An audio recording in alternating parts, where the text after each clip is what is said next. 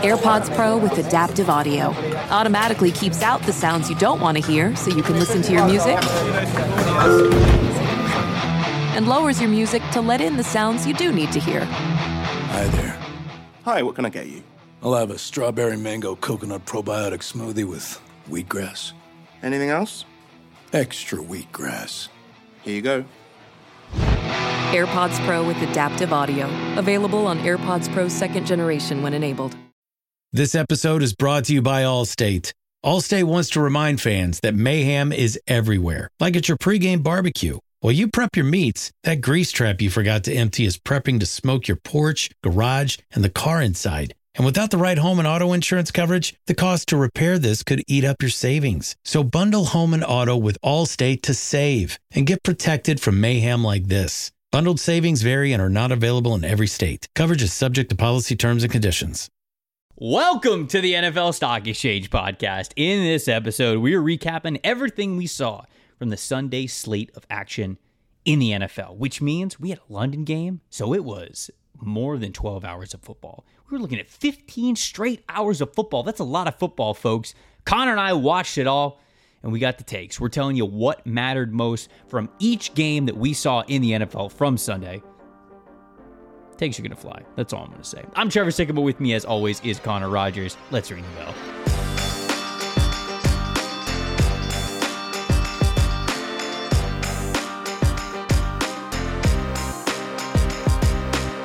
Welcome to the opening bell of the NFL Stock Exchange podcast. I'm Trevor Sikkema. That is Connor Rogers. Joining you guys on a, well, to be honest, it's a Sunday evening. This is when we're recording the podcast, but you guys are listening to it on a Monday morning as we recap the Sunday slate of the NFL action, which actually started in the AM thanks to the London game. A lot of action happened on Sunday, and what we do on these Monday podcasts are we tell you what mattered most. Connor and I go down the schedule of the Sunday slate and we give you what we think was the lasting impact beyond the box score, beyond the individual stats and performances. We give you some extra PFF data and we tell you what is going to matter most in the end from every single game. Connor, how are we feeling tonight, my man? I'm good, man. You know, I always uh, to pull back the curtain here. I come home on Sundays from from the city, from Jets post game. I rip uh-huh. off my tie, my dress clothes, scarf down food, and we get to do this show, which is a lot of fun. It's a little bit more laid back. It's a little bit more hey, wide lens is everything that happened this week. And uh, what mattered most to me today had nothing to do with any of these games, but the fact that Mike Leach is getting involved in your wedding plans. For those that did not see, for those that did not see, and I'm sure most of you did by now, uh, Trevor's fiance Alyssa Lang on Twitter at Alyssa Lang interviewed Mike Leach, and it got off the rails into a deep wedding conversation. I mean, uh, he's he Trevor. He said he wants to set up a call with you. Is this happening? No, I, I mean it absolutely needs to happen. I need, especially because he said that he offers his kids each ten thousand dollars if they elope instead of go through it, going through a big wedding. So well, it's look, smart by him. It's oh, a long term saver. Yeah, you know. But look, all I'm saying is, you know, if he's going to throw 10 grand our way to swear a decision, then, you know, that's, that's uh, something that we got to talk about there. No, but it was, it was hilarious. Alyssa actually texted me before the game because Connor, I don't know, if, I don't know if you remember this, but um, that candy corn answer that he had after a game that went viral last year, Alyssa also asked him that. So she has a, I think, a trend now of asking two good football questions about the game that actually happened. But then if it's obviously kind of a blowout game, which both were, she has a little bit of fun with the last question. Uh, listen, I recently got engaged uh, earlier this summer. So she's like, I'm going to ask Leach about weddings because he's been on record before. He's done press conferences and had answers before where he talks about eloping and weddings. And so uh, she ended up getting to do that because the interview was taped. And what you guys saw was um, the raw, unfiltered thoughts of Mike Leach and what he believes on big wedding and the wedding industry. So that was a lot of fun. It was a lot of fun to see people kind of freaking out about that. But there's no doubt, I gotta, I gotta get in contact with Mike Leach. I, the calls got to happen. Maybe we'll we'll share some of the recordings here on this podcast, but it's got to happen. It, it, was amazing. I think Alyssa is officially the. She just knows how to pour the right gasoline on the fire that is Mike Leach. It, nobody gets him started on a viral rant like your fiance. So that was the most important thing for me for the entire weekend. But we have a full slate of games to get into. Trevor, what do you want to start with today? We have to start with London. yeah, think? let's start. Let's start with the London game. Let's start with the London game because we all woke up. You know, if you if you live on the East Coast, you woke up around eight eight thirty, and it was only it was only an hour, hour and a half until you got real NFL football. And if you if you're on the West Coast, well, suck it because you guys you guys talk to us about having the great football watching schedule all the time. You're like, oh, we get to wake yes, up and then great we call. Football. Sunday night football ends and it's only eight o'clock. I'm always jealous of it. So kind of telling you to suck it here with you having to wake up at 6:30 to catch the London game. But Minnesota Vikings, New Orleans Saints. Vikings end up winning the game 28 to 25, thrilling at the very end with Wil Lutz hitting not only the upright, but then also the crossbar as well for that field goal to barely go out. Connor, after the game, I said that that had to be the best London game ever, right? I feel like we've watched so many mm. London games where the NFL tries to send somewhat of a competitive matchup over there, and it never ends up being a competitive matchup. But this one was fun to watch. So I'll ask you just like the entertainment value of the game, and then also what you kind of saw from this game. What were your big takeaways on this one? My takeaways are that well, number one, yeah, it was it was awesome. You're right. It might have been the best London game ever. I'm sure there's some that maybe we forgot, but in terms of the matchup, the matchups have been get, getting better. I know next week we get to see mm-hmm. Aaron Rodgers play in London. Yep. Um, the Giants have quietly been one of the surprises of the NFL season overall. So look at it like that. That it feels like the schedule over there is starting to pick up, which is a really really good sign for those games.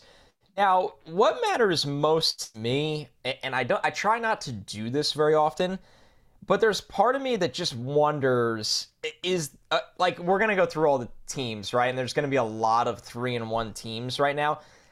I hate doing this. Viking fans are not gonna like me. Are the Vikings the least inspiring three and one team? Like I came away from that game like, man, you're playing against Andy Dalton.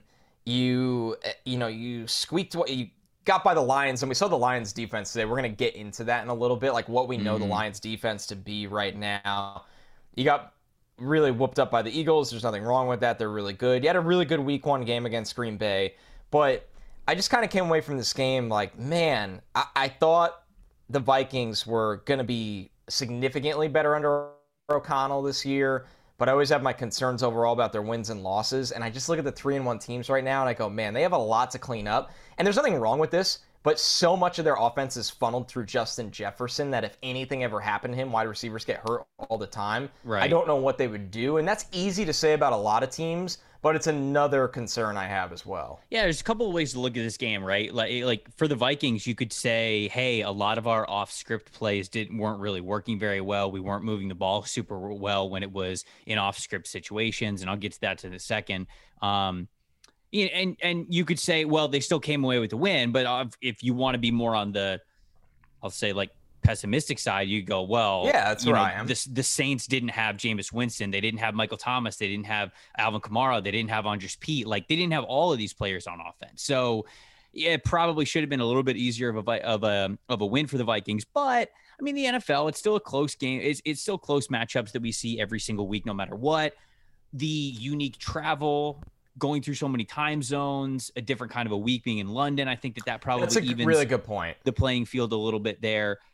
I, I felt like the Vikings this year were going to be a team that was either at 500 or barely above 500. I, I didn't think that they were going to be this juggernaut this year. And so I still think that they're kind of on pace for that, not just with the three and one record, but also, like you said, yeah, their wins. Are, are you super inspired to pick the Minnesota Vikings every week? No, not necessarily. But I will say that they are doing things well. And Kevin O'Connell is a first time head coach. So I think that he's figuring a lot of things out the Vikings are really good on script. I mentioned that they weren't so great off script, and what I'm saying to that is what I mean by on script is is those drives that either open up the game, open up the half, or it's two minute drill stuff. So at the end of every half or the at the end of, at the end of the game, they're pretty damn good at those. When he when Kevin O'Connell can fully script out what he wants to run, the Vikings have shown that they can move the ball pretty well. They got 10 points in the first half on scripted drives, um, those first and last drives. Two touchdowns in the opening and end of half versus Green Bay. They had a drive in a field goal range and a touchdown drive at the end of the half versus the Lions. It's just, I feel like week after week, there was only really one week where they were, weren't able to move the ball the way that they wanted to. But both, I shouldn't say both. It was again today against the Saints then against Green Bay, and then against Detroit. When it came to those on script situations, Kevin O'Connell clearly knows how to orchestrate an offense. When we get in between those, late in the first quarter, early in the second quarter, that's when stuff gets a little bit dicey. And that's when, like you said, yeah. they really, if they don't get the ball to Justin Jefferson, there's not a lot of balance elsewhere. There's not a lot of other guys stepping up. So they still have to figure that out. But I do like what I see from Kevin O'Connell early because in those moments when he can really control things, I think things are going well. And I think the head coach journey will bring him to figure out how to be a little bit more consistent in between those scripted situations. So uh, that's kind of what I think about the Vikings. I know a lot of you guys who are listening to this podcast have kind of complained that we haven't had a ton to say about the Vikings, you know, up to this point. So wanted, I wanted to give you guys a couple I guess be of careful what you wish for on that one. But uh, that's kind of what, what I think. I'm I'm I, I like where the Vikings are going. I don't think they're a juggernaut team. Obviously, you're kind of a little bit more reserved on them than I am, but uh, that's what I thought with this game. Yeah, no, I think it just speaks to, and this is something I talked about with the draft for them for a while, that, that they really need another playmaker to open things up a little bit uh, for off of Jefferson. And yeah, I think that was a little harsh by me. I think that it's it's not fair to call them the least inspiring three and one team because actually there is another team that comes to mind. But I, I just think the Vikings to me are so fascinating because I find them as you and I are off-season guys, like we do team building more than anything else. I never really know what they are. I think that's my point with the Vikings. Now, now I look at them. Three a really good but are they competitive three and one, as in like a legit contender in the NFC? That's not really overwhelmingly impressive as a whole. I'm still not confident in that answer despite the record, but uh, we don't have to stay too long on the London game. The Saints just have uh, injury problems that are insurmountable right. yeah. at this point. Yeah. Um, Trevor, are you cool with going to Falcons Browns next sure. up? Yeah, we so, can do so, we, we can do Falcons Browns next. Falcons Browns my the most important thing to me is and something that I did not expect going into this season is that the Atlanta run game is for real. For real. In a way that I think they're just really well coached. Honestly, I think it's a really good scheme. Like I'm looking at in Ultimate right now. Chris Lindstrom and Kaleb McGary today, who each had 35 run block snaps, had grades in the 90s. That's wow remarkable when you look at the impact blocking that they were. Lindstrom himself, who is making a case as one of the best run blocking guards in football right now, had 15 positive graded run blocking plays com- compared to four negative ones. That means he is wildly impacting the game when the Falcons run the ball. And when you just look at the different variety of guys that got carries, Tyler Allgeier with 10 for 84, Caleb mm-hmm. Huntley, yes, Caleb Huntley with 10 for 56. So they had two guys that are almost six yards a carry. Tyler Allgeier was 8.4. Cordarrelle Patterson, 9 for 38, also had a touchdown.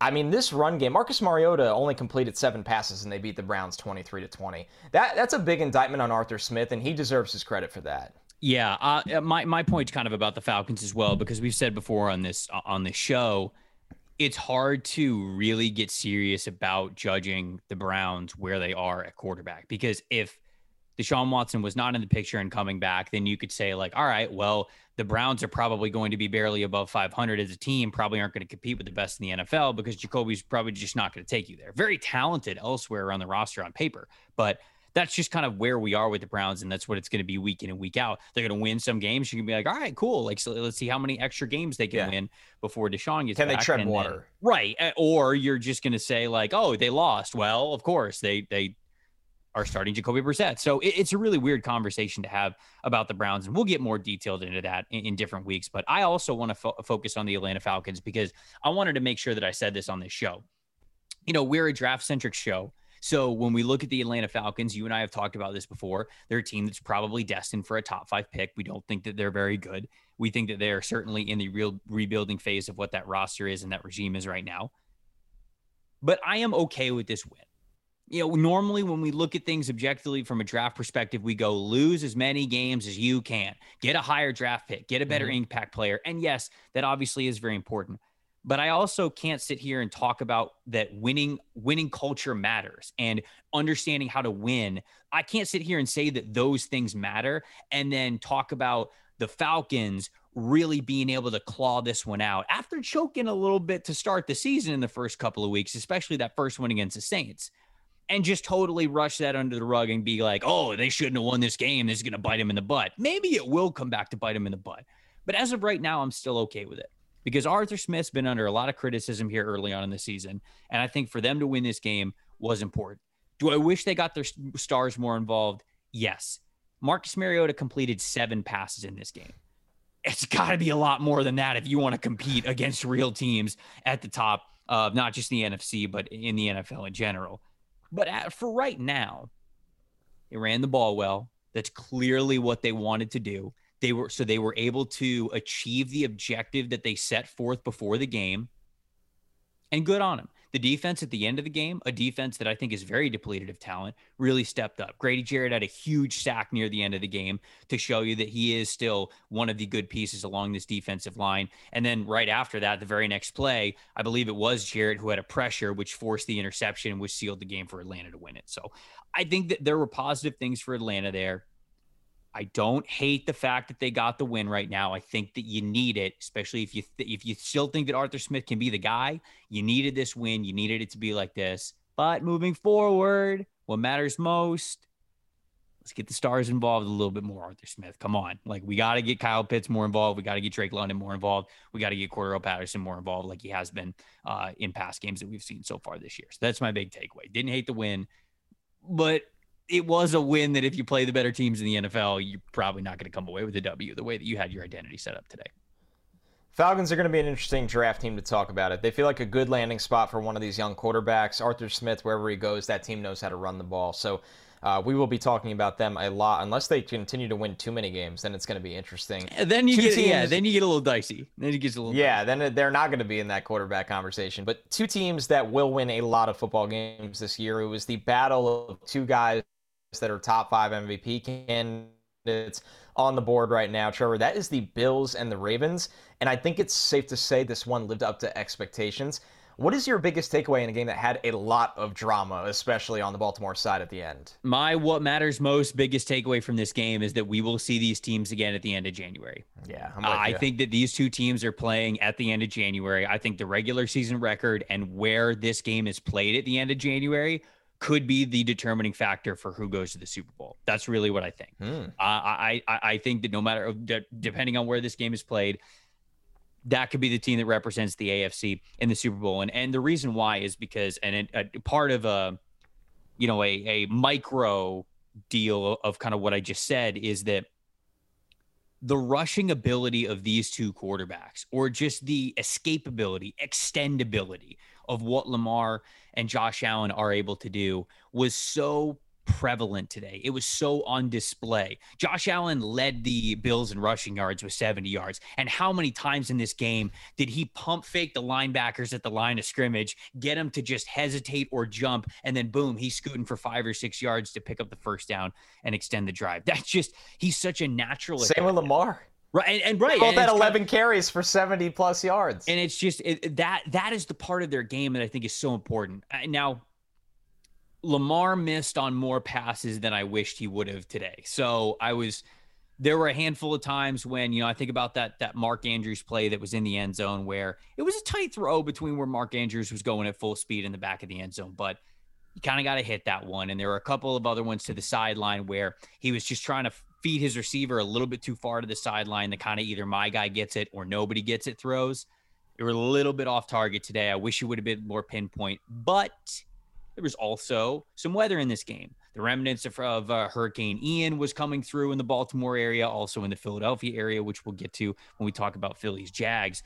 And so those things I think definitely went into maybe the lack of on fire passing game that we could have seen from either of these teams. I know a lot of people are going to talk about the decision by John Harbaugh at the end of the game to go for it on fourth down, to go for the touchdown, to go for the dagger. Look, John Harbaugh talked about it after the game, and he was basically saying, look, if we kick a field goal there, we basically give Buffalo's offense the ability to have four downs to convert every fourth down going all the way down the field to either get into field goal range, which would be easy enough for them, you would think, because we've seen it time and time again, or even worse, for them to score a touchdown and basically take the game out of our own hands, and we're forced to play defense for it. So I actually didn't hate the logic of John Harbaugh going for it. I really didn't. Now, the play didn't work out. Lamar sort of gave his guy a chance, but I kind of even didn't like with the position that Lamar put himself in, fading backwards to try to get that throw to, I believe it was Duvernay in the corner of the end zone before it got picked off by Jordan Poyer. So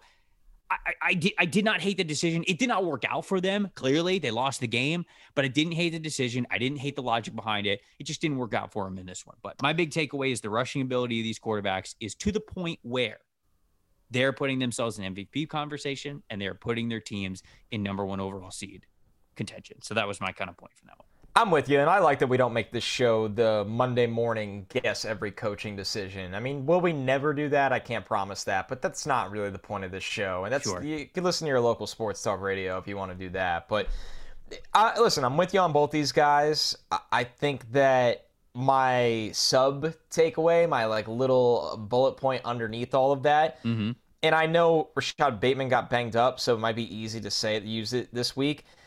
I feel like the Ravens just need an alpha wide receiver. Uh, you know, you know why I say that? Because you look at Josh Allen throwing to Diggs every week. You look at Kirk Cousins throwing to Justin Jefferson. You look at Matt Stafford throwing to Cooper Kupp, And those are very extreme examples, right? And Mahomes had Tyreek Hill for all of his career until this year. And then the Chiefs are going to have another big time receiver in his career lifetime at under center. I, I think Lamar doesn't have that guy that he can constantly lean on. And for how much he escapes and makes plays, Devin Duvernay is a nice story. He's solid. I think Bateman's going to be a good player. Mark Andrews is, you know, when Mark Andrews is at his best, he's the best pass catching tight end in the NFL. Right. It just feels like this Baltimore offense is missing that dynamic. I can win the ball. I can be a 12 target guy on any given day. And I know they want to be patient to let Bateman become that guy, and I get that. But this is Lamar Jackson in yet another MVP caliber year, and a Lamar Jackson that should be in Baltimore the rest of his career. And I, I think it's they're gonna find a way to make sure that gets done. But it feels like he is missing his Robin on this team right now. No, no Batmans or no Robins. We're all Batmans. They're, they're all Batmans. We're all Batmans. The Eagles. The Eagles way. The Eagles could say that.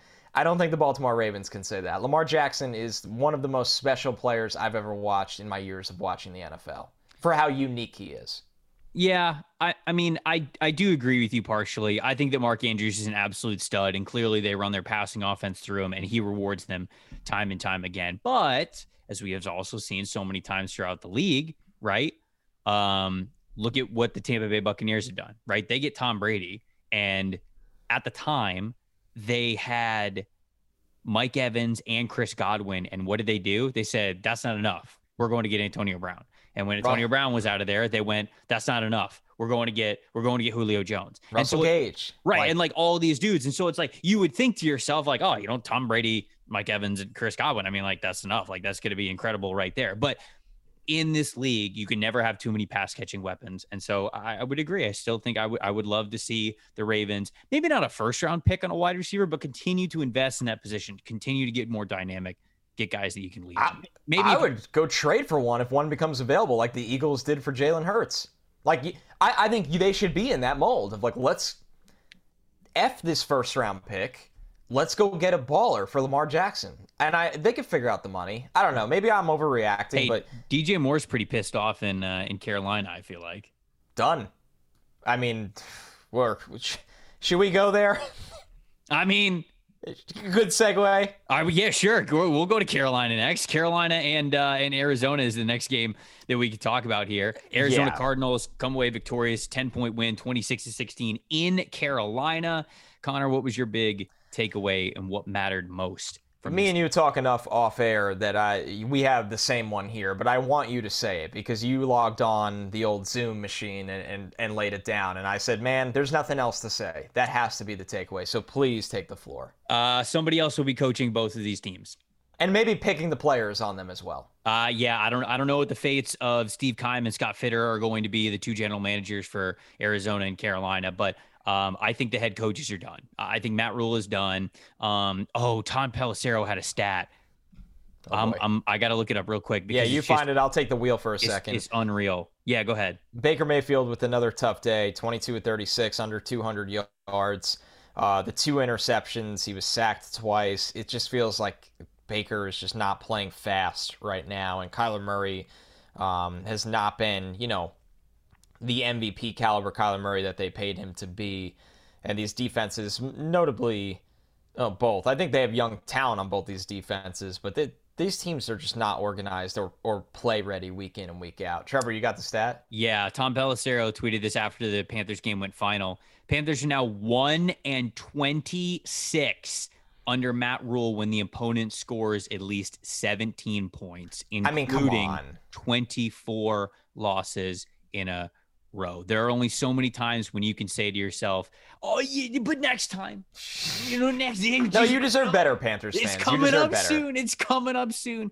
Panthers fans are uh, are uh, great people. I know a lot of really great Panthers fans who are very passionate about their team, and I do think that they deserve better. Now, I don't think that Matt Rhule is the only one who is under fire here. Look at what the Panthers I think have done. They went bargain shopping with Sam Darnold, it failed. They went bargain shopping with Sam with uh, with Baker Mayfield, it failed. I think a lot of the offensive construction that they have had on their team falls on not just Matt Rhule, but also Scott Fitterer and also David Tepper, the owner as well. I do not think that he is blameless in this because no. I know he's an active owner. He has his hand in a lot of things. He lets those guys manage the team, but he's definitely involved. And, you know, I think that this is a really hard lesson for David Tepper to learn as the owner um, because he is a relatively new owner with Carolina, and that is it, it's the old truth. There's two types of teams in the NFL, right? Teams that have a franchise quarterback, teams that don't. That's it once you start bargain shopping for quarterbacks, and we can get to the Indianapolis Colts next if we want to, but the Colts have done the same thing. Philip Rivers, Carson Wentz, Matt Ryan. They're just in purgatory, just trying to rent quarterbacks for a cheaper price and get by. And sometimes the situation doesn't lend itself to anything better than that. But I feel like Carolina has had the chance to get aggressive. I know they went after Deshaun Watson and it failed on him, but it just they have they have dug their own grave here. Matt Rhule has dug his own grave. I think Carolina, you got to move on from. I mean, they were barely getting DJ Moore the ball before this week, and and he led the team in targets this week. Yeah, he had 11 targets. They were like, okay, okay, okay, okay, okay. so they got DJ Moore the ball a little bit this week, but it didn't matter. Six catches, 50 yards. They end up losing by 10. On the other side of things, yeah, the Cardinals come away with the win. They're at two and two now in the season, but like you saw Cliff and, and Kyler like screaming at each other on the sideline, like when things weren't working. Like, I just, I, I don't think – I do not think that Cliff is is long for being the head coach in Arizona. I understand that seven months ago, both he and Steve Keim signed extensions, but I mean that money is and those contracts are imaginary to me. Like you're you're paying them no matter what. So would would you rather just pay to continue to be bad? Because Connor, we talked about it last week. Cliff Kingsbury's thing is starting off hot. They stink. Like this, the, the, the team stinks. The team still stinks. So uh, it's my big takeaway, man, is that I think they're under new management and I think they're under new coaching staff next year. Well, the the thing is, they should be right. I, I don't know if they will be for financial reasons or I, I just. You're right. I'm watching the clip right now of Kyler and Cliff, and you know, Cliff was this was all a big plan together here, and it's it's just it doesn't seem. I know we're talking about this after a win, but I, there, I have a lot of questions about Arizona. I get, and maybe that's biased because they're our regression team and, and they did win here. The Panthers, it's not even questions. We know the answers. Like this, this can't go onward with Matt Rhule. They have not, they do not have a functioning offense. Um, they have this all the skill talent in the world. It feels like you're right. And Trevor, to your point, you know, you said that they tried to bargain shop with Darnold and Baker, and they drafted Corral, who had bad luck injury. Mm. The Darnold decision, especially when you watch the behind the scenes of their video series when they make that trade, they gave up a second, a fourth, and a sixth, and paid him on that fifth year option a good amount of money. They really believed that Darnold was their franchise guy, and it didn't work out that first year. They got another crack by getting Baker and also drafting Corral. The Corral injury is its own thing. But I just think, you know, are you really giving this group the next guy? Like, are you just going to keep letting them take their cracks over and over again? I personally find that very hard to believe. I love where the defense is going. I do. So we'll, we'll, end Phil on a positive Snow, note. Yeah, Phil Snow's done a good job. Love where the defense is going. I do. It's just you got to be under new leadership. You got to be under new offensive tutelage. Somebody else has got to play quarterback for you. So Carolina, I know things look bleak right now, but what are they? Uh, one and three. Is that what they are? They can't. They're one and three. Yeah, they can't be better than that. They're one and three. Panthers fans, honestly, you you've got to be hoping for losses. like you've got to be hoping for Bryce Young or CJ. I would say you want Bryce Young or CJ Stroud. Like this isn't Yeah. even Yeah. this isn't even up for debate. And we'll close the book here because I know we're running long on on maybe my least favorite game of the entire Sunday somehow, uh, which tends to happen. Yes. You got the Niners, the Rams, Bucks, the Mm-hmm. Falcons, who look very capable right now. Like this isn't some. There's not a lot of win, like no brainer wins on the schedule for the Panthers right now. So Uh, that's let's- good.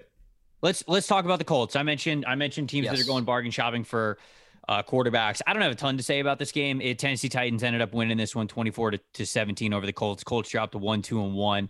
Um, it's kind of a goddamn miracle that they even have that one win if we're being honest. This is this is I think one of the one of the worst teams in the NFL. I don't know how else to say it. Like this is a team that on paper you should absolutely believe in, but I, I don't. And, and the reason why I don't is because of Matt Ryan and it's because of his offensive line. Matt Ryan's got three fumbles lost already this season. His career high in a single year is five. And guess what? That was last year. So it's not trending in the right direction for Matt Ryan. He's not as pinpoint accurate as he used to be. He's got five interceptions already this year, which is on pace to be a career high that he has ever had, getting 20 for the first time in his career. And I think accuracy also goes into that. The Matt Ryan bargain shop, I did not think that he was going to plummet off a cliff this No, hard. not like this. But here we are, man. He's turning the ball over. He's not accurate the way that he needs to be. It's just not good. And then when you look at the Colts offensive line as well, they've got a 65.3 offensive line grade for this season. They were 79.4 last year. That's almost a 15 point grade jump. That's a lot. That's bad. That's a serious dip. They're 30th in the NFL in in pass block win rate. That I mean, this is the highest paid offensive line in the NFL, and they cannot protect Matt Ryan to truly save I, I, to save their lives or save Matt Ryan's career. It seems like because I don't know if Ryan is seeing ghost, but the ball is not going where it needs to be, and in, in fact, it's going to the other team or it's on the turf a lot more than it has ever been in Matt Ryan's career. And I got to think the offensive line is a decent uh, amount to blame there. They also get, they, I mean, they can't get the ball to Nyheim Hines, which is so crazy to me as well. it's crazy to me. Um, it's just I don't believe in this Colts team, man. I, this is you know you you and I have talked about head coaches and who's going to get fired first and all that. I still don't think that Frank Reich's going to be the first head coach fired. It'd be weird for the Colts to fire a coach in the middle of the season, so I feel I'm still skeptical of that. But Yeah, holy cow, man, that. it is just not a well coached team right now. It is not. This team could easily still be winless.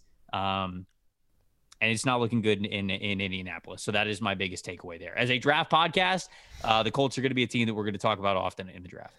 For me, Trevor, I look at it like this. I think we know that this is probably a one and done year for Matt Ryan in Indy. And let's assume, because I think they will keep Chris Ballard, who is a really good GM. It's just the quarterback decision is just an endless cycle right now. And as I look at this, Matt Ryan does have a lot of money on the books next year. A lot of money. Maybe they can, there's a way around this, but it looks like an 18 million dead hit. I mean, I just don't know what the answer is for the. What my one Titans takeaway before I forget. I thought Derrick Henry looked like himself again for the first time this Looks year. good. Uh, Derrick good. Henry looked fast. He looked explosive. They got him that train rolling down the tracks. Loved how Derrick Henry looked. Titans are two and two. They had their backs against the wall. Big news for the Titans winning this game decisively. One final note on the Colts before we move on. Yeah, I like they just have hit a total roadblock at quarterback because they don't ever have the draft capital to get these premium guys. Now, are they going to go, you know, or are you going to try to trade for uh, Derek Carr or Kirk Cousins? I'm saying names that hypothetically could hit the market. What, like, what do you do at this point if you're the Colts? It's so hard because they're never bad enough that it's like, hey, we got a top five pick. Here's our guy, right? Like sometimes it's good to be that bad. Yeah. It's Yeah. And I don't. By the way, I don't have the answer to that question. It's just a question that I'm closing this game on because it's going to be a big part of our draft coverage. I was going to say, we're going to be answering that question, I think, over the next Yeah. couple of Yeah, months. give me here on this time. I need the podcast, for sure. answers. Uh, we're talking. Okay.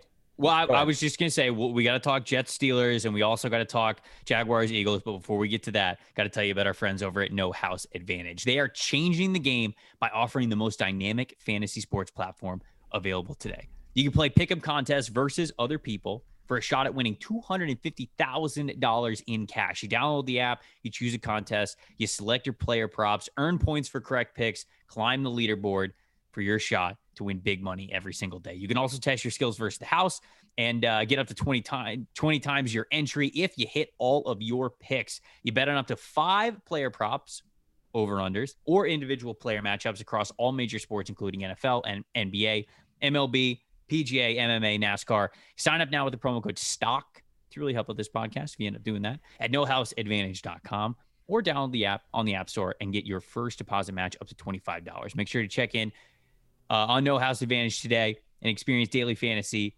sports redefined because it's not just how you play, but also where you play. And you will not want to miss out on this. Also, if you guys don't have the PFF app, now that I'm thinking about it, go check it out. If you got an Apple device, it's the very best PFF right in the palm of your hand. You get the industry leading fantasy football advice. You get the betting dashboard that we use all the time here on this show. You get all the hard hitting football analysis after every single week. It's a good time. Whatever you love most about PFF, I guarantee that you're going to be able to find it right in a beautifully aesthetically pleasing app in the palm of your hand. Go check it out. Go download it if you got an Apple device over at the Apple Store, PFF or Pro Football Focus. Where'd you want to go next, Connor? What game do you want to hit? Washington, Dallas. Ooh, okay, um, okay. I, I don't have like an overwhelming ton for this game personally. I think my biggest alarming thing is that one, credit to Dallas for taking care of business without Dak. They really do deserve a lot of credit for that because I think Cooper Rush, baby, 4 0. 4 0 is a starter. my hand. Never lost. Never when lost. it was, hey, we're going with Cooper Rush, I was like, man, is there really nobody that they could trade for? And then you think about it, there's really not. Nobody's trading their backup quarterbacks right now. No. Credit credit to Dallas where it's due.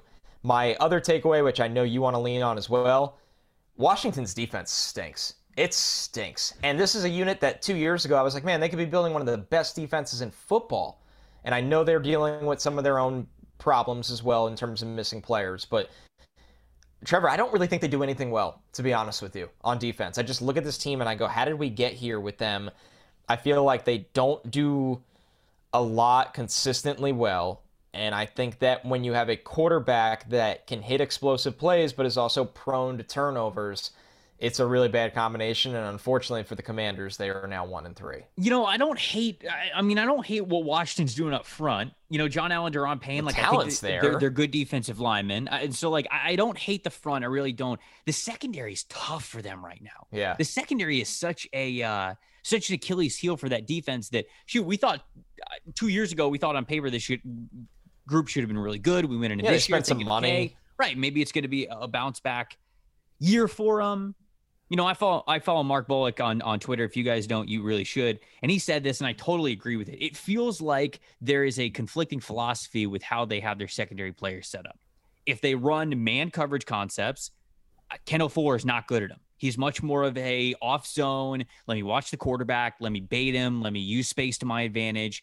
So he's much more of a zone guy, and you can tell when he goes man up against players. He had a couple of big plays that he gave up against the Cowboys when he was supposed to be in man, when he was in press man coverage because he's just not good at it. And then the flip side, if you got Will Jackson, Will Jackson's better in man. So if you play him in off coverage, he just doesn't understand that spacing as well. It's not what he's good at. He'd much rather get his hands on guys. So no matter what you're calling, you've got like two different corners with different philosophies of how well they play, and you're trying to play both of those guys. And so I think that that's kind of a crossroads of where they're at when you look at some more advanced statistics. Um, 0.243 EPA per play given up in the passing game in week four. Their average for the season is 0.118. Both of those scores, just to put it in a little bit more English, bottom 10 in the NFL. So they're not in a good place with either of those. That means they're giving up a lot of bigger plays and a lot of plays that lead to points in coverage in the passing game. Overall, they just have that 59.7 coverage grade as a team. It's just not going to get it done. So they got to figure something out in this secondary. Um, maybe it's I don't know if it's something that gets fixed this year because it feels like they've got different kind of corners in there. Maybe they could play them a little bit different. Maybe they can get better at uh, at the different kinds of coverage schemes. But that's the way that Mark was seeing it. I thought he did a brilliant job pointing that out on Twitter because I see that a lot as well. It feels like when one guy is is, is playing strong, the other guy is struggling. Also, I'll just before we move on, talk about the offense with the Commanders. Start off strong this season. They had 28 and 27 points in the first two weeks of the year, and since then they had eight and 10. That's not good. I mean, they're just they're just not able to move the ball right now. Offensive line's kind of struggling in front of Carson Wentz. They're not really able to block for him very well. But Wentz isn't doing himself any favors as well. He's the uh, he seems to be the Carson Wentz of old, the Carson Wentz that we all know and love. That's seeing ghosts, pump faking everywhere, holding onto the ball way too long, and it's just it's not yielding the results that you want. So that's kind of my thoughts on Washington. Anything else before we move on? No, I think that's where I stand on them as well. And it's just, yeah, it's, you know, I, I know we're harsh on the defense, but the numbers just speak for themselves. They're just not consistent right now for a unit that I think is much better on paper than what they've shown. So, okay, I do want to move to the most ridiculous game of Sunday. It has to be Lions Seahawks, right? Like it just has to be Lions Seahawks. If you told somebody over summer that a game that Geno Smith and Jared Goff started would almost tally 100 total points, they would look at you like you need to be put in a psych center. Uh, but Geno Smith, 23 for 30, 320, two touchdowns, no picks. Jared Goff, 26 for 39, almost 400 yards, four touchdowns, one pick. Rashad Penny ran for a gazillion yards. Jamaal Williams ran for over 100.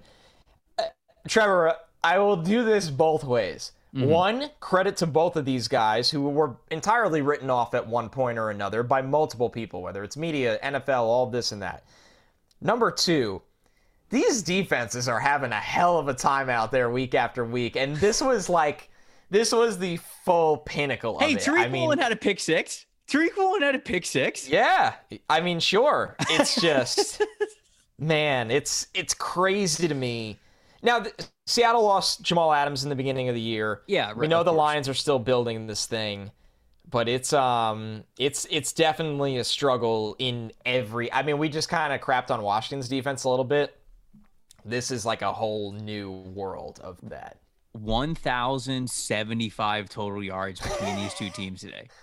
We got we got meet. we got over a band. We got over a hundred on this, uh, or we got over a thousand in this game, which is pretty. You're right. It was a track meet. Absolutely. Here's a fun Seahawks fact. Lions track here's, meet. Here's a fun fact. Seahawks did not punt in this game for the first that's a, time. That's amazing in franchise history. That's incredible. They did not punt in this game. Their possessions went touchdown, touchdown, field goal, touchdown, missed field goal, touchdown, field goal, touchdown, end of game. Truly Dude. incredible. It's Truly remarkable. Incredible. My biggest point, my biggest takeaway is that the Lions, you know, I, I don't think the C, the people really thought the Seahawks would be very good this year. Geno no. Smith's actually making that offense very enjoyable. Rashad He's Penny was, was, fantastic. The Seahawks offensive line was bullying the Lions defensive line today, which is kind of crazy to see. I didn't think that I was going to see that, but so I want to credit the the Seahawks on offense. They look a lot better than I thought that they were going to. But I do think what matters most in this game is how bad the Lions defense is. This is a bad team now. We're, we are four games into this bad boy. And uh, Connor, I don't know if you knew this, but the Lions have the most points in the NFL right now. The most points scored. They are one and three. Yeah. They are one. They have the most points scored in the NFL, and they are one and three. They gave up 550 yards of offense to the Seattle Seahawks. Seattle converted eight of 11 third downs went into this game averaging the most points allowed per game and the third most yards. They're going to stay at number one for average points given up per game, and they're probably going to creep a little bit closer to, if not at number one, for most yards given up um, throughout four games of the season. It's just, it's not good, man. Average depth of tackle 4.73 which is in the bottom half of the league. That shows you that the defensive line is not holding the point of attack. They're not doing their job up front. They need to get a lot better. I know people are getting on Aidan Hutchinson for feeling like he's been a ghost so far this season outside of the three sack game which if we're being honest if you went back and you watched those three sacks they were yeah. kind of gifted sacks anyway. So Hutchinson's still figuring it out. The rest of the defensive line's not stepping up the way they need to seats getting hot for Aaron Glenn man it, it is, and I love Aaron Glenn. I do too. I do too, man. He was he was awesome to, to, to be around uh, in the Senior Bowl. I got to chat with him a little bit, got to meet him, and, and just talk to the, the rest of the staff. And it's a staff that I'm I'm totally rooting for. I love a lot of the guys on that staff, but you got to get results. Right now, Detroit does not have results, and you cannot score the most points in the NFL for, through four weeks and be one and three.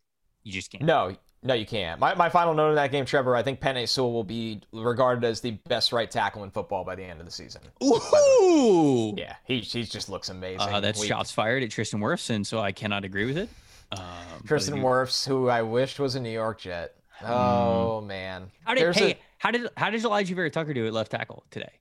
He held his own. He did not give up a sack or a quarterback hit. Ooh, nice. I the like man it. is just he he he. Only him and Elgton Jenkins are like the two ultimate like chess pieces of the offensive line. And I I think it's the most underappreciated. Like to be able to play any position on the O line is just It's unbelievable. True talent. Can we can we talk Jets Steelers now? Can we get into that? Yeah, good transition. Okay. All right, you look, obviously you got to take it away. Zach Zach Wilson's triumphant well, I have return. to watch this game. Zach they pay me to watch this game. I literally uh, have to watch this game. Zach Wilson caught a touchdown in this game from the Milfy special that I saw on Twitter is what somebody called it. Which the Milfy special. Uh, just, just. Shout out to Meegs on Twitter who said it's a Milfy special. I mean, I, I will actually be kind of more condensed with this game. My most important thing, because that is the point of this exercise, and I feel mm-hmm. like I talk about eight different things from each game. My most important thing is that Zach Wilson had a really tough middle of the game, and with two minute drill, game on the line, he went five for five for 57 yards down the field flawlessly uh, with a makeshift offensive line. And guys are going to believe in that going forward. He, he won the game. He said, let's go effing score. He went down the field and won the game. And for everybody that got their Zach Wilson jokes off in the second and third quarter, which is, I get it, everybody's got to get their likes and retweets it was pretty cool to see. And, and, Pittsburgh has their own problems this year. They mm-hmm. they are really struggling in a lot of areas. They moved to Kenny Pickett. It didn't work out uh, th- through the whole game. But you go on the road in Pittsburgh. You went in a tough place. Your first game back from a pretty tough knee injury. It, it's just it's a massive massive step in the right direction for Zach Wilson. Yeah, I, midway through the game, his stats were super unimpressive. Oh, but then you going know, nowhere. You're right. You look at it at the end of the game, and you go, okay, not bad not bad there. Building blocks there, which you love to see um, from the Jets. On the other side of things, uh, Kenny Pickett, the spark that he gave that team when he came in the game. I know the results were not what you wanted, right? He throws zero touchdowns, he throws three interceptions, not great. But you could feel things were different when he came into the game. Crowd went too, ballistic. Like, yeah, not to get like too like emotional and like uh, you know intangible with it, but they weren't going anywhere with Trubisky. Like it, it, it was, it was never going to get better with Trubisky. And uh, we have said this before on the show. The next four games for the for the Steelers: Bills, Bucks, ja- uh, Dolphins, and then it's the Eagles, and then it's the bye week, and then it's the Saints. So like it gets really difficult for the Steelers over the next six weeks of football. Do you want to throw a rookie quarterback to that? No, probably not. Tomlin didn't commit to him after the game and and I know that he didn't probably because which is, which is weird. Yeah, but he still wants to hold that card. Like if he truly does not think it is smart sure. to send Kenny to the Wolves, then he's not going to play him. Yeah. But it's going to be really hard for him to do that, given how crazy, like you said, the stadium went and how different it felt when Kenny was in the game. Even with Kenny not really doing a lot, he had the two rushing touchdowns, but those were easy. They were right he, on the goal line. He did activate George Pickens. If you want to say anything good about, he Love did. He that he hit the back shoulder ball to him. He really did activate George Pickens. So that that's the one like that's something that should be very promising to Steelers fans with Pickett if they could take something away like that. So that's my my my one thing that mattered most is is you could just feel things were different when Kenny Pickett was in the game. Even with me not having the most confident in Pickett really being able to totally change the Steelers offense the way that it is currently constructed behind the offensive line, the way that it is currently constructed, it was a different feel. And it's really hard to win football games when your roster, specifically your offense, is just in purgatory. When there is so much, eh, not really no no fire. I mean, we don't really love the guy who's leading us. Like it's so hard to win in the NFL. Yeah. Anyways, it's extremely hard when you're not playing with uh with the team that you really want to fight for. And I, I mean to speak I don't I guess I shouldn't say that. I don't want to speak for guys. Maybe they would fight for Mitch Trubisky, but it just felt like it was different when Kenny was in the game. So that was my big takeaway there. Let's move on. Let's go to let's go to the next game. Let's want to close about, the uh, book on New York football here? Yeah, sure. We'll go Giants Bears. Giants, Giants yeah, this one huge dub. Huge dub. Massive Giants are three dub. and one. Three and one, baby. Wait, was this the other team that was the least inspiring three and one team when you were talking about the Vikings? You know what though? For the Giants, I want to say this: the Giants look like a really well-coached football team. Like that's why I, I do want to pull that back. I don't know if it's fair to call them uninspiring because of the Giants' future is, in my opinion, not necessarily Daniel Jones. It's not necessarily a lot of the guys Dave Gettleman paid bad contracts to. It's the guys they hired. And the guys they hired are doing the best with what they have to work with. Mm-hmm. My quick takeaway, Trevor, I only have one big on this one besides that is Saquon Barkley looks like one of the best skill players in football. And Hell it's yeah. it's great for football that Saquon Barkley looks like that. I'm fascinated to see how the Giants handle that in the offseason with him. But Saquon Barkley is having a hell of a bounce back year, and it's it's amazing to watch. Uh, RB1 right now in the NFL had 31 carries today, 146 yards on the ground. He had to at the end. They had no quarterbacks. Yeah, broke for height that which which was nuts. Daniel Jones gets hurt, Tyrod Taylor gets hurt, and they go, uh, Saquon, just go be Wildcat. Broke had four broken tackles on the on the on the runs in which he had broken tackles. He had 94 yards after contact, which is a 3.4 yards per carry average on the day. Saquon's Two guys not allowed to throw back, the baby. ball. Justin Fields and Saquon Barkley, a quarterback in this game. dude. It got better for Fields Look on that I- front. uh, y- you know, it's Giants Well. are three and one. Congratulations. It's tough to win in the NFL. Don't mean to take anything away from you there.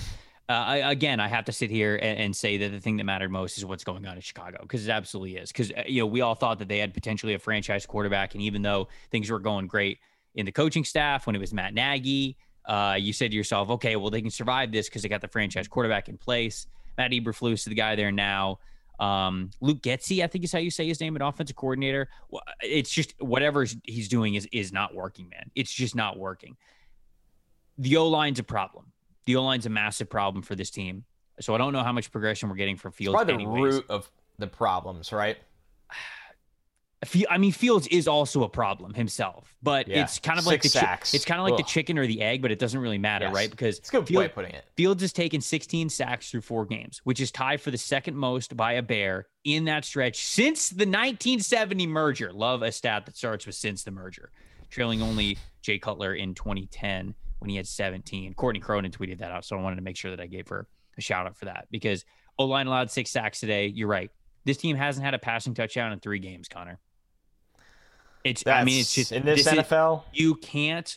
What what game were we just talking about? Where it's like, oh, it was the it was the Seahawks Falcons. Lions. No, Oh. it was the it was the Falcons game. No, it was the Falcons game where I was like, you are not going to be able to beat teams throwing the ball or completing seven passes, right? You're not going to be able to beat teams It's when not Kyle Pitts gets two catches. You're not going to be able to beat teams when Drake London gets two catches. You can sit here and be like, hey, we won the game by running for over 200 yards. That's cool. It's just not going to beat the best teams in the NFL. It's just straight up not going to. And it's certainly not going to be the case with the Chicago Bears roster the way that it is constructed now. So Chicago's in a bad place, man. They're a really bad place. The offensive line's bad. Fields has uh, zero confidence when he's passing the football. His offensive coordinator clearly doesn't have faith in him to really open things up. It's just a mess all around. So that was my biggest takeaway from that. All right, uh, Jacksonville and Philadelphia. Yeah, a a game where you know Trevor Lawrence had some fumbles. He had the interception. You know Lawrence has been really really good this year. It was his first real like okay he's out there struggling. He's going against a great team. Jalen Hurts didn't have to be a superhero um, through the air in this game. Overall, my takeaway is Jacksonville showed that they're going to be in every game this year, despite you know, despite losing in this one, I thought their defense has a lot of fight. I think as a team they have a lot of fight. It felt like everything was going against them in this game, and they still hung around against Philadelphia. So the Eagles are just really good. We say that every week. That's I don't really have much of a takeaway from them. For me, it's just that Jacksonville is going to be a sustainable problem going forward, despite losing and having a tough go of it at quarterback. it's hard to not look at this Eagles team and well, I, I should I should start that over. It's hard to look at this Eagles team and not have faith in them. Yeah. When you look at the first three games and how they won all of those games in different ways. Today, what happened? Yeah, they were at home. Okay, so you could be like, okay, they were at home, but the weather was awful. Yep. It, it was pouring the entire game. Jacksonville gets off to a 14 0 lead, which came from seven of those points came off of a turnover, a a uh, Jalen Hurts interception that he threw, which you could say, like, oh, you know, it bounced off the defender. Yeah, but it probably should have been picked off anyways because Jalen was so late on the throw. And yet, what happened, Connor? They rebounded. They stayed calm. They stayed cool. They stayed confident. They executed. They end up winning this game 29 to 21 this team is really damn good. And I think specifically, we talk about the Eagles' offense a lot. This Eagles defense is playing well enough to where the Eagles can run the offense exactly the way they want to. This is not going to be a vertical passing offense. It's just not. They're not going to push the ball down the field. Jalen Hurts is going to be launching it every single drive, no matter what. They're going to be when I say dink and dunk down the field, it, it makes me think it makes it sound like it's a bad thing, like I'm oversimplifying things. But it's just going to be a lot of shorter passes. It's going to be a lot of read options. It's going to be a lot of multiple threats on every single play. And that's how they're going to move the ball. They're going to be methodical. They're not going to be this team that has massive chunk play, chunk play, chunk play. Now we're in scoring range. No, I think it's going to be longer, sustained drives. They're going to be in control. And because of that, I think they're going to take care of the football really well all year long.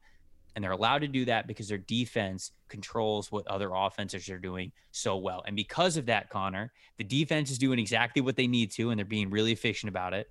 And if the offense is in the same exact kind of boat, staying versatile, staying multiple, executing where they need to, having a great leader at quarterback who they're putting in a great position at all times with good weapons around him, guess what?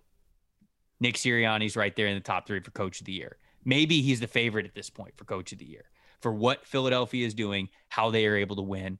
That is my what matters most. This is a complete team. They had less than ideal circumstances, both with the weather and with an early double digit double score deficit. And you know what? They didn't panic. They played their game and they won in the end.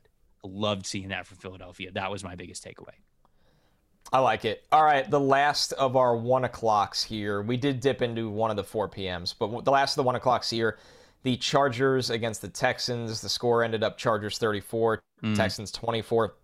My quick one here, Trevor, and it's good to see them actually embracing that this week, is that the Texans just need to lean on Dameon Pierce because they just don't have enough talent as a whole to get too cute with that. Lean on Dameon Pierce. He had all 14 of their carries, 131 yards, and the touchdown averaged almost 10 yards a carry. Uh, listen, the Chargers took care of business today. Herbert, a very, very efficient game, 340 yards, two touchdowns, no turnovers. Wildly efficient. Austin Ekeler got back on uh, the total fantasy radar as people seem to be panicking about him all the time. He had three touchdowns. But my takeaway is that the Texans, they're still kind of far away. We know they're rebuilding. They're 0-3 and 1. They're going to be the team that gets that Bryce Young, CJ Stroud treatment over and over again until they're not in that territory. And it looks like they very well could finish in that territory. Mm-hmm. So during this very tough year they're going to have to go through, they're going to have to lean on Pierce. And the bright side of this bad game for them was that they did. Oh, they're back on a carry today. It's just Dameon.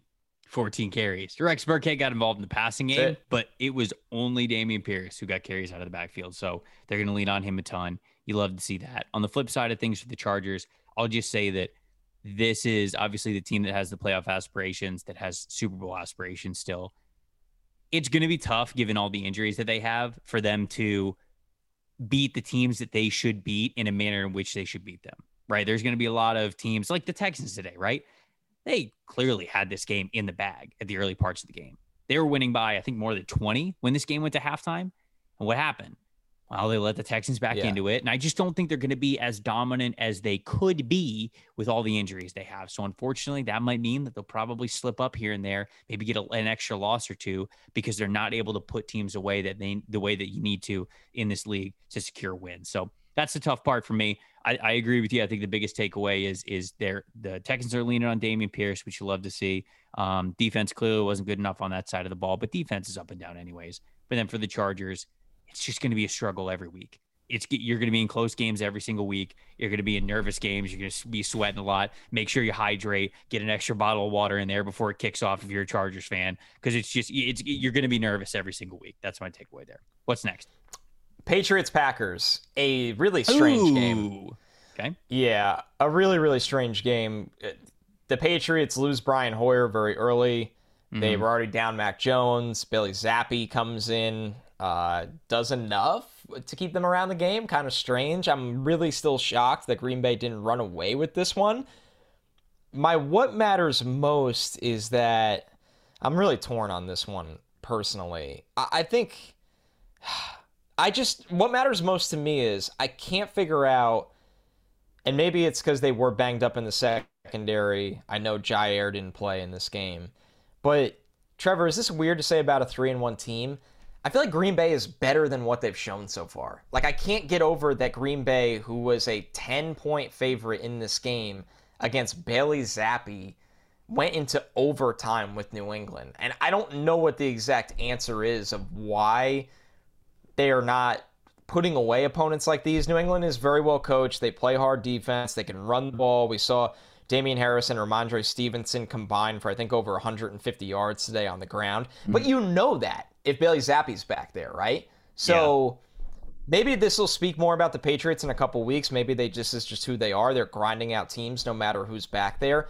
But I just I want more from Green Bay right now, who I have such high expectations for. And I know they're still feeling out the wide receiver situation. Romeo Doubs had a big touchdown catch at the end after having a slow start to the day. Lazard went over 100 yards. But there's just something missing with this Green Bay team right now from them being the cream of the crop in the NFC that we expect them to be. Yeah, until they figure it out at wide receiver.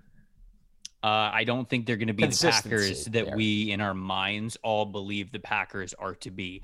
Doubs had a great game. Shoot, I think that Lazard had a great game. Cobb had a really, really clutch catch, right? But there were even within those things, you can notice moments where Rodgers is miss- missing Christian Watson because he's probably not where he's supposed to be on a deep fade going towards the sideline, or Romeo Doubs dropping what should have been. I think that would have been the game winning touchdown where he lets it go straight into his arms and he corrals it, but he just can't survive the ground and he can't bring that thing in. So I just there were there were moments throughout the game where you go, Green Bay wide receivers are still putting up some stats, but what matters more to me is there were still more moments throughout the game where they left meat on the bone, where Rodgers put it where it needed to be.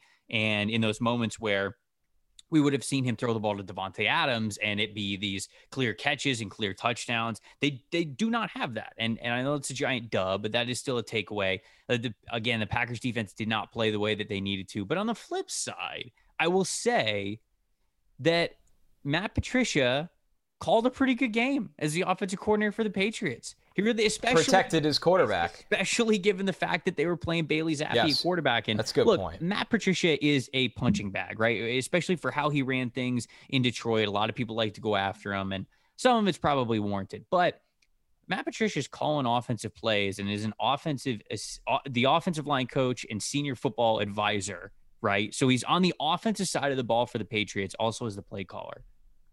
For the first time since 2005 when he was the offensive line coach for the Patriots. And he was an offensive assistant a little bit before that. Then he switched over to the defense. He was a linebackers coach. He was a safeties coach. He was a defensive coordinator before he ended up being the head coach of Detroit. So I don't know, man. I, I, just think that he's still figuring it out. And I thought he put a really good game plan together. It's hard to judge the Patriots for anything because you could tell that they told Bailey Zappe, brother, just don't throw a pick. Like we don't we don't care what you do. Do not fumble the ball. Do not throw a pick. If you even think you're getting pressured, go down. There were a couple of plays that were hilarious because Bailey Zappe was already giving himself up, falling to the ground before the before like the defender even cleanly beat the offensive tackle who was close to him. So it was it's hard to judge the Patriots in that way, but I would say the big storyline for me after watching that game is that until Rodgers gets really comfortable with his wide receivers, or if that happens this year, there's always going to be a little bit holding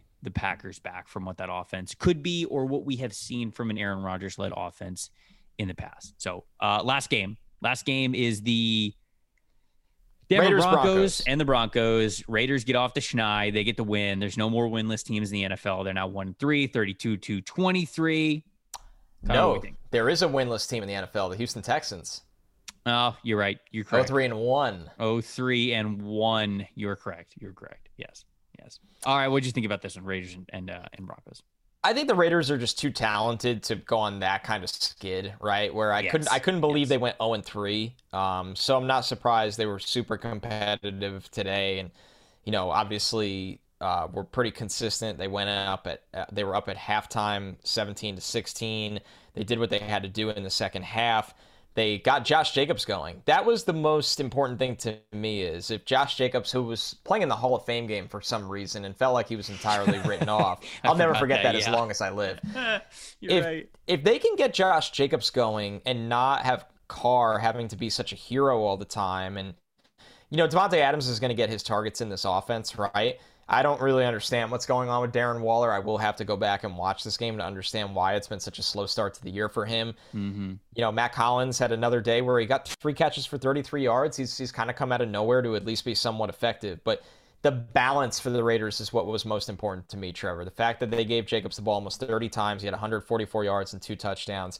This is going to lead to a much more efficient version of their offense under Josh McDaniels in the long term. Yeah, and on the flip side, the Denver Broncos didn't have it, right? Javonte Williams, before he got hurt and went out, Ooh, 10, that's 10 a big carries, one. 10 carries, 28 yards. Melvin Gordon had three carries and eight yards, but he also had a crucial fumble in which um, Robertson picked up and, and scooped and scored. So that was huge. It was a massive swing in that game.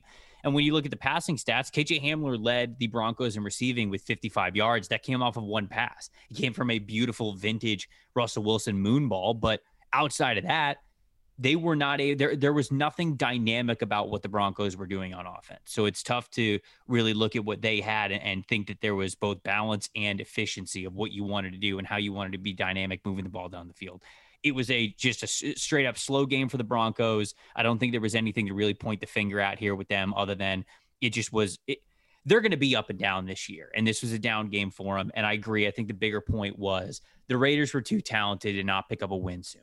This wasn't a team that you were going to see threatened to be like 0 and 7, 0 and 8, whatever, like we have seen in years past. They were going to get a win at some point soon. This could be a catalyst a little bit moving forward. But um, yeah, that was my, my, my big takeaway from it is it's kind of the same things as you. It was great to see Josh Jacobs have as much success as he did. I don't even think Derek Carr had 200 yards today. Did he? He didn't. He, I think he had 188. 21 for 34, 188. Yeah, and yeah. they they scored 30 points. Obviously, the, the you know the scoop and score definitely helps, but I, I, this was always going to be a weird game. This is always going to be a super weird game, but the Raiders get the win. We figured that would be the case. All right, I think that go. wraps up the Sunday. Wraps it up like Ooh, a Christmas man. present. You know, Yeah, something like that. because it's, Uh, it's October 3rd, which means it's Christmas season, baby. I got I got the tree right there to prove it. I got the tree right there. well, that was more of a hey, I don't feel like putting this away yet, so I well stay out of here, which I respect. don't make don't don't make me plug it in. Don't make me turn the lights. That's fair. I'll It's turn coming. the lights on. November first. November first, the lights can come on. All right. Man, got a stock watch coming this week. Yep. As always, we Yep. got. We'll do something ridiculous for Thursday's show. We're back on the ridiculousness for the Thursdays. We are. But overall, uh, you know, and we'll t- maybe Tuesday we'll talk a little bit since uh, the Bucks are playing a huge game against the Chiefs.